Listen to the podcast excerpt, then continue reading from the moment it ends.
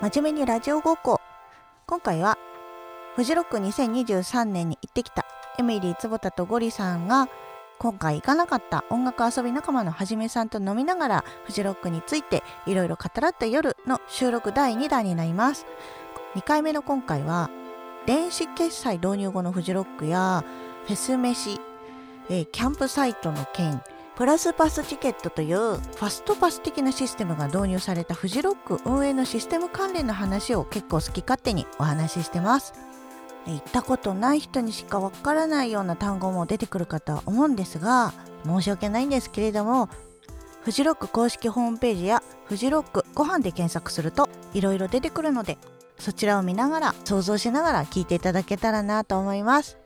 それではどうぞそろそろフェス飯の話しますはい。まあフジロックの名物特色の中にご飯が美味しいもありますよはい。ハイジカレー、うんうんところ天国バーガー、えっ、と、苗場食堂の、あそこは切りさえ飯もち豚丼じゃないのかもあち豚はもち豚で有名だよあね。別のところかあとは、鮎の串焼き鮎の丸ごと串丸ご焼と串き焼きあ、ー有名だし、有名だねあとはあれだね、ラムチョップは有名だね。ラムチョップは一時期流行っただけだよいや、今年もめちゃくちゃ並んでたよ。あヘイドホそうでしたうんヘイドヘブンにあったところでしょ。そうですね今オレンジコートにあるけど、何折り返し、一番ひどい時で折り返して3列になってたとか三列 うん。鬼だよ、あれ。山折り谷折り山折りですねすごっあれおかしい。なんか今日今年誰か観客の人が「あここも並んでんの本当によく並ぶね」って言ってたけど何他人事みたいな今年からあの並ばずに食べれるのがあってファストパスファス的トパなスチ的なやケットができ何たそれの。つあのただ お値段が2万円するん でえ、二万円払うと？と三日間あの並ばずうに食べ物が買えますおう専用の待合室ができますおう。アバロンからマーキーまでバス移動ができますアバロンからマーキアバロンかアバロンってどこだっけ？あのねフアィールバロド・がオあブ・のヘブンのからさうんあるじゃんある。朝霧食堂とかあるじゃんある。あのとちっちゃいところ買うんだから ね2日行けるんだったら買ってもこうう。いやー結構いいんじゃないのそれ。 2日3日行けるなら買うけど1日2万って考えるとちょっとってマ感ジじでね、フィールドオブヘブンまでの道のりが遠くって、もうちょっと嫌だなってなる時あるんだよ。確かにねでも行きたいじゃん。うん、あバスで行けるでしょあのそうそう行 そうそのパスともう一個グッズが優先的に買えますっていうのとライブがその専用ステージで見れますっていうのは何それライブがえライブ専用ステージみたいな、うんへえモッシュピットとはちょっと違うそうそうそうそうあのホワイトの例えば PA 席の真横にあ専用スペースができてあすごっそんなとこ貼ったんあだったあったへえ気づかなかったへえそれもそれも2万円払うみたいこなっちはちょっと安かった1万五1万か1万5千だったと思うへえそれはどんどんお金飛んでいくねそうだねはい今年の3日投資券5万5千円5万5千円でしたでバスフードパス2万円ステージグッズパス1万5千円キャンプサイト券5千円駐車券3日投資券最高1万8千円まああれだね、なんで十何万だね、やっキぱャンり。プサイト券値上がってるね値上がってますキねャンプサイト券3000円だったもん前ね三千だったね。キャンプサイト券なんておあれじゃん金かかんないじゃんいやほら、ピラミッドガーデン見れますっていう、 ほら、あの、確かに九段のキャンドル純氏が。今別にいいけどあそれもさあのフジロックの数日前にさちょっと話題になったほら、だって朝用ができるし、まあ、うん、できますごよ飯屋さんあるし、うんまあまあ平地だし、まあまあまあでも夜ライブ見れるし、えでもそれチケット価格の高騰に盛り込まれてんじゃないのそれはでもそうかピラミッドガーデンってチケットなくてもキャンプサイト券あればあそうだよのステージ見れるんだもん見れる見れねるうあだからもう最悪キャンプサイト券だけあれば、ー確かに、まあ過ごせなくはないよね。そうですねそういう人たちのための値上がりんそれはちょっといやでも割と最終日とか2日目の夜のピラミッドガーデンってなかなかいいのが出るからね、うんそうですねうんだから今年は本当にフードパスが欲しかったフードパスそんな並んだんだ大変だったね大変でした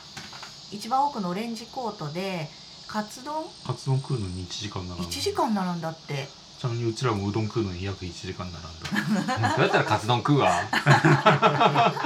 違うんだよそんな時間かかると思ってなかっ たんで思ってなかったそれはね2人ともミスですよいやーカロリーそこで取っとかないといやいやいやあれね ねいつもだったらまあ15分か20分ぐらい並べば食えるのかなと思ったらガチ1時間かかるって いううん心配になって途中でゴリさんにね「大丈夫なんか元か?」忘れられてんじゃないいやだからこさっき話したあれですよ1人5分問題ですよあーさっきの、うんそのお会計に時間かかるって話、そうでそうそもうさそれって結局さファストパス持ってても同じだったんじゃないファストパス持ってれば一番前に行って、うんファストパスですって言えばそこでもらえるんだからあでもあれだよねそういう人が増えちゃうと普通のファストパスじゃない人たちがますます遅くなるっていうことだそうだねわー怖いあれだよせ去年は現金オンリーがめちゃくちゃ早くてみんなあのカードしか持ってないからそしたら今期はあの現金持ってる人が増えたから現金オンリーも並ぶようになるーっていうああそっか、ー時間かかってしょうがないねそでれも来年ファストパス買う人増えるんじゃないかなと思っていやだってそんなね、うんそんなに時間かかったんだったらうんうん欲しいよね、うん欲しいと思う2万円安ってなるからね策略だったん1じゃ万な円だっフジロたックフジロック運営側の罠なんじゃああうないかま来いこ年へのと布石ノーコメントでそこに切り込んでいく行ってもいいんじゃないですか攻めのポッドキャストそうだよそうだよ何も失うものはないでしょこのこのチャンネルただの ただの視聴者ですからねこのちょっとただのフジロック楽しみオーディエンスですから、どね、ちらかといったらスマッシュよりはソフトバンク撤退説になんか陰謀があるんじゃないかとほうおほこうれ都市伝説になっちゃいますか、今ちょっと詳しく聞きましょういやあの最近ソフトバンクって上がってるじゃないですか業績はいはいはいは持ち直してるよねいいや詳しくは知らないですけどそうなんですね、で最近業績が上がってきてるからもしかしたら来年復活するのかなって気もしないでもないけど、うんでもそんなにさあの今年やります来年もやりますみたいなさ出たり入ったりできるもんじゃないでしょ、まあねうでもソフトバンクの勢いが大きいと思うんだよねんうんでも逆に PayPay だったら PayPay の方がうんやりやすいと思うんだあれ呼び込んで出してピじゃんうん電子決済よりは多分早いはずうんまあ、去年はそれはそれはそれで問題が起こったから何とも言えないけど何「ペイペイ使えなくなりました」 っていうのがあったよね一個あそうだなんであれなんでなんでだっけなんか使えないとかあったよね機械が暑さでおかしくなっちゃったわ かんない周りの暑さに、まあでも結局電子決済にオンリーにするとやっぱりねうん、問題発生するんだよどうしてもそうだね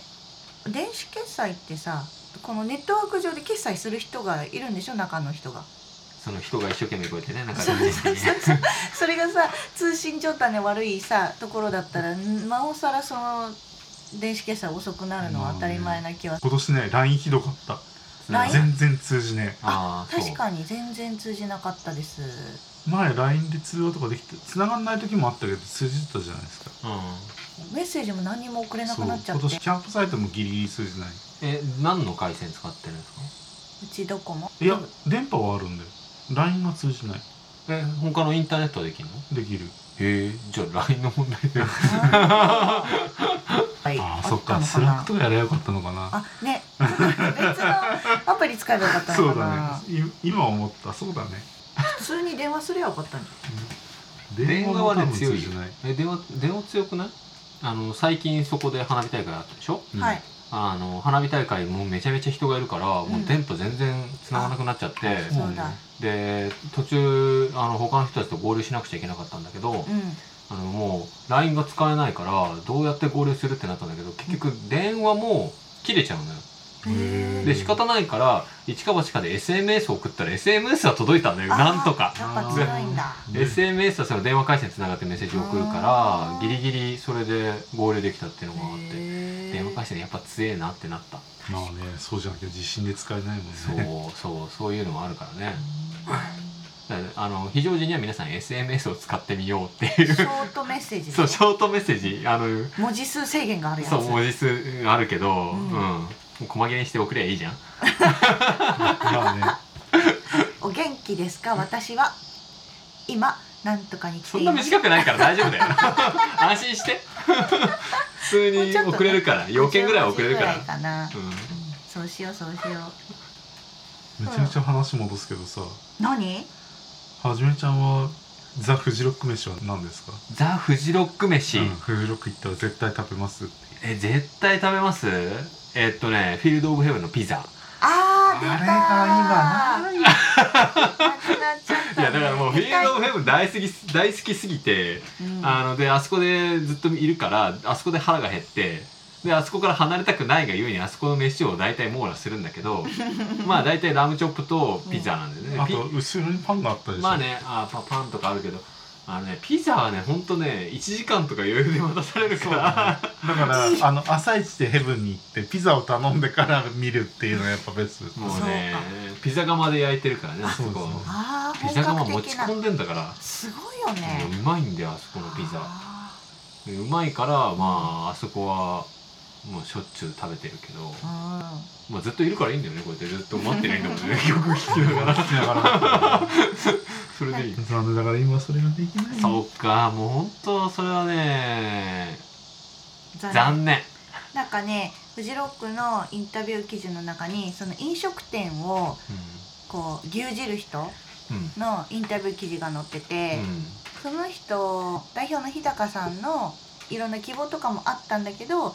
やり始めの時からだんだん牛耳るようになったんだってはいそうやり始めの時から数えると結構いろんな流行り廃りがあるんだけど絶対に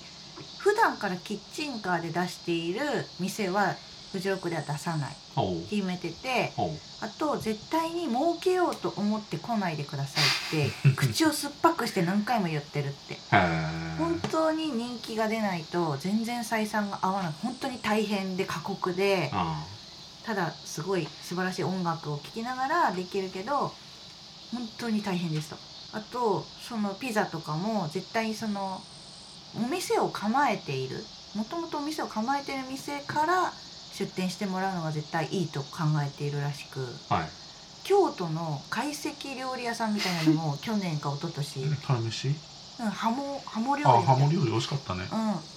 あそこも出てくれたみたいな感じで喋っててへーだからご飯にはすごいフジロックは他のフ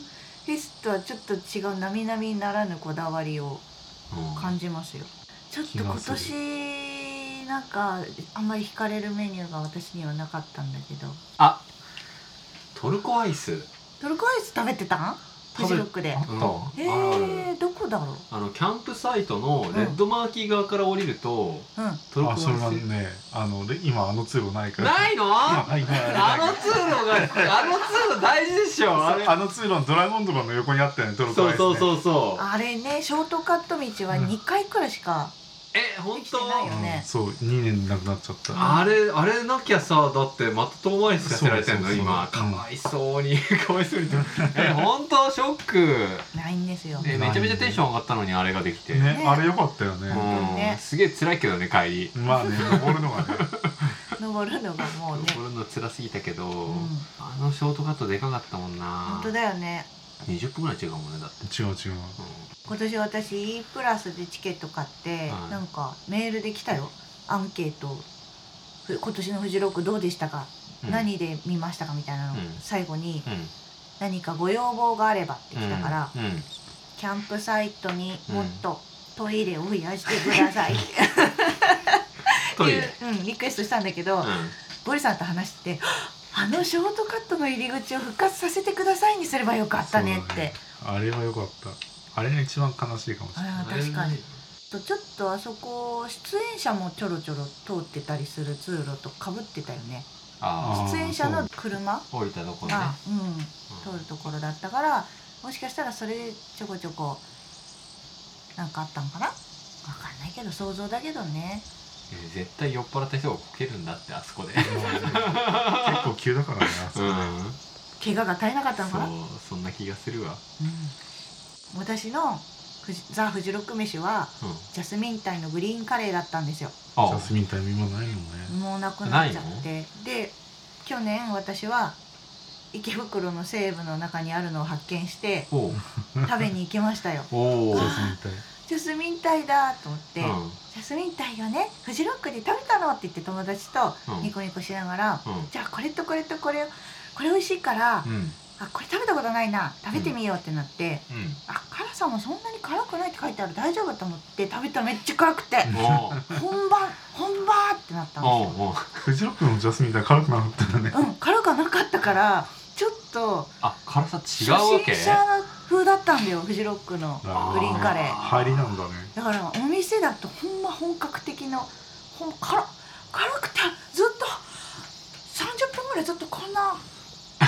ことみたいなでも残ってんだってさほんともち豚とラムチョップとうんカレー屋さんとカレーねハイジカレーも残ってるけどあのねキャンプサイトの入り口にあったカレー屋さんも今あると思うよあとステーキ丼も結構長い気がするしステーキ丼うんへあーと私内食はもうずっとあるし苗場食堂うんあとはあゆあゆずっとあるあゆずっとあるああはとナイプリもあるねあー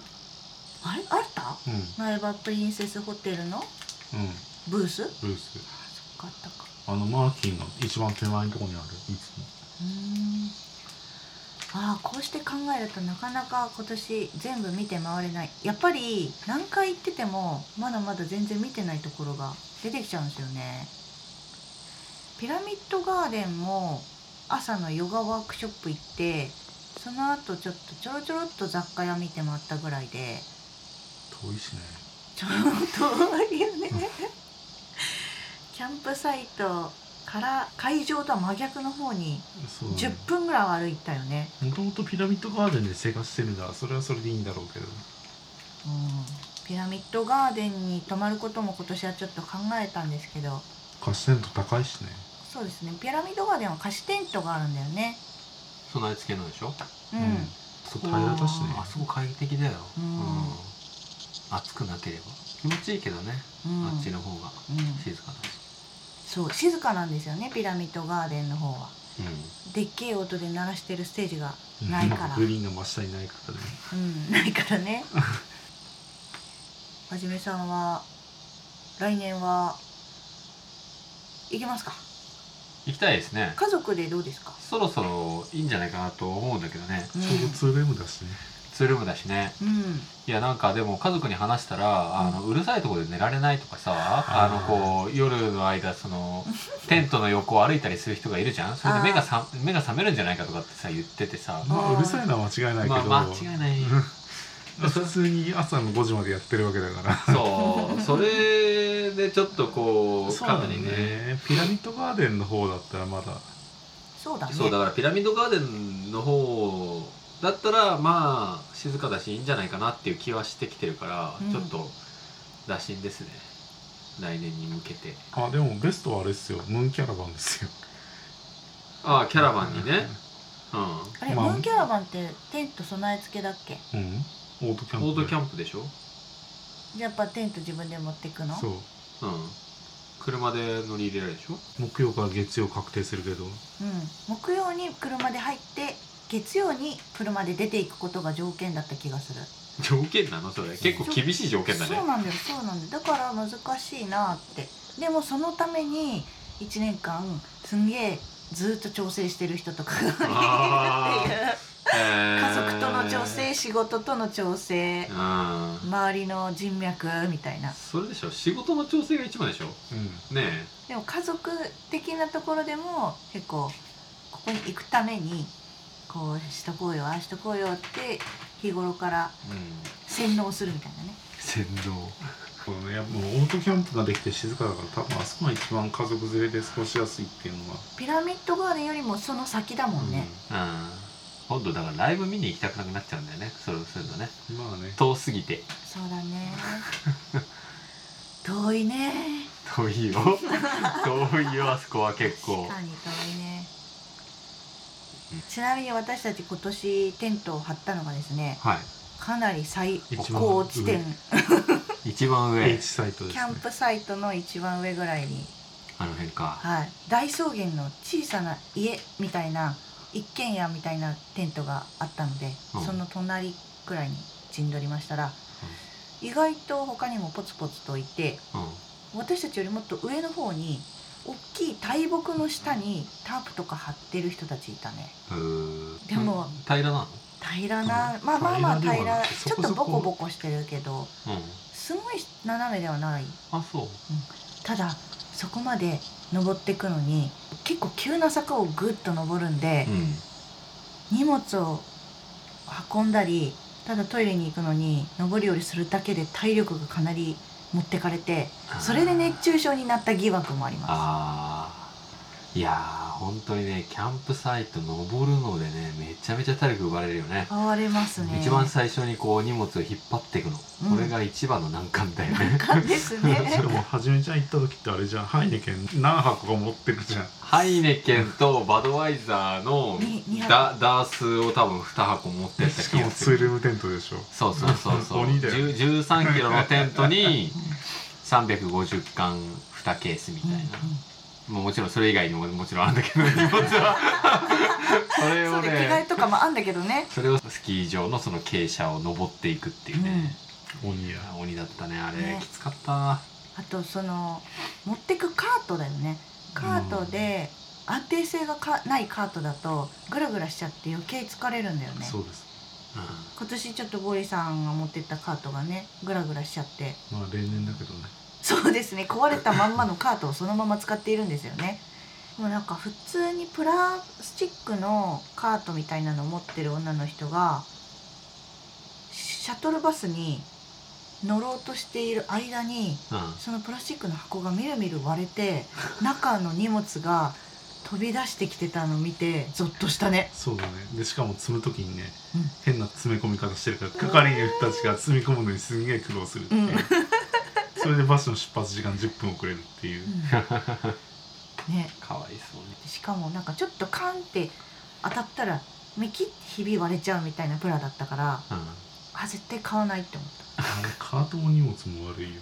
たフジロックに行くとああこうしたらよかったとこれ買えばよかったって他の人のを見ていろいろ考えはするんだけど準備してる時になぜか頭に思い浮かばないんだよねん、いやそれこそ日記に書いときなさいよそうですよねほらほらそれこそガチ反省しとるやんけい この配信をしすることによって、はいちゃんとやでも編集で切っちゃう かも忘れちゃうそうだね忘れちゃうかもしれない忘れちゃうかもしれないそう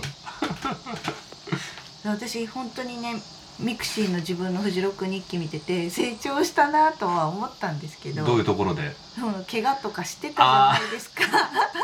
とは装備がいや装備がどうなんですか甘ゴ々ぎるリさん成長したって本人言ってますけどどうなんですいや装備はそこまでまああのグレードアップはしてるんだろうけど寝袋ぐらい買えよって いうえー今年は寝袋なくても暑かったからああそうですねうんフジロ寒いッ時クのはねいる年といらない年がねあるから落ね 差がね激しすぎるからね激しいよねそうだね